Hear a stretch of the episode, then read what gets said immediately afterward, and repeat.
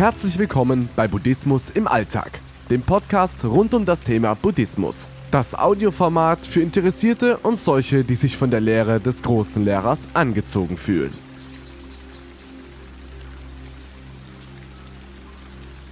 Der Anschluss von Menschen an die Maschinen.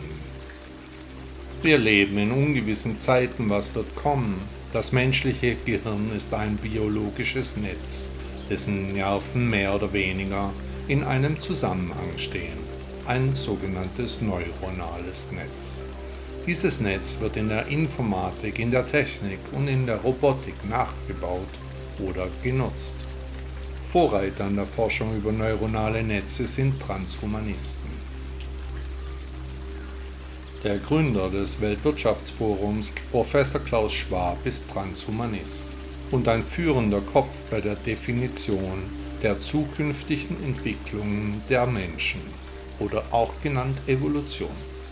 Laut Schwab ist die Verschmelzung von Mensch und Maschine der nächste folgerichtige Schritt. Neuronale Netze sind mir seit über 15 Jahren ein Begriff. Ich hatte früher einen Bekannten, der forschte auf dem Gebiet Anbindung Mensch zu Maschine er meinte, wenn Menschen an digitale Netzwerke angeschlossen werden können, dann sei man morgens Arzt, am Mittag Feuerwehrmann und am Nachmittag der eigene Anwalt. Man könnte dann toll kochen, wüsste, wie man den Garten perfekt richtet, könnte sein eigenes Essen anbauen und so weiter. Er schwärmte von der schönen neuen Welt, von den unendlichen Weiten, die noch nie ein Mensch betreten habe. Nachteilig könnte sein, so meinte er, dass man solche Netze dann auch hacken könnte. Das wäre zu beachten. Stolz berichtete er schon damals, dass man einem Einzeller das Rechnen beigebracht hatte. Ein Transhumanist, was ist das eigentlich? Trans und Humanist? Trans bedeutet jenseits oder hinüber. Ein Transhumanist will zu einer besseren Existenzform finden, indem er die menschlichen Möglichkeiten durch den Einsatz von Technik verbessern will. Vielen Anhängern gilt der Philosoph Friedrich Nietzsche als Ahnherr, dessen Ansichten in Übermenschen, Willen zur Macht oder ewige Wiederkunft jedenfalls lesenswert ist. Wie muss man sich die schöne neue Welt der Transhumanisten nun vorstellen? Grob gesagt, wir sind wie das Smartphone, wobei die Software von einem Konzern kommt. Natürlich nicht ganz umsonst, so wie die Daten, die schon heute abgezogen werden, die sind der Preis, den wir jetzt bezahlen. In Zukunft wird es sicher teurer. Transhumanisten wollen also eine neue Art von Menschen schaffen. Laut Merkel würden wir innerhalb der nächsten 30 Jahre unsere gesamte Art zu leben aufgeben. Nachdem viel zu viele Menschen die Erde bevölkern und nutzlos Ressourcen verbrauchen, könnten sich diese nicht selbst ernähren, seien daher auch überflüssig.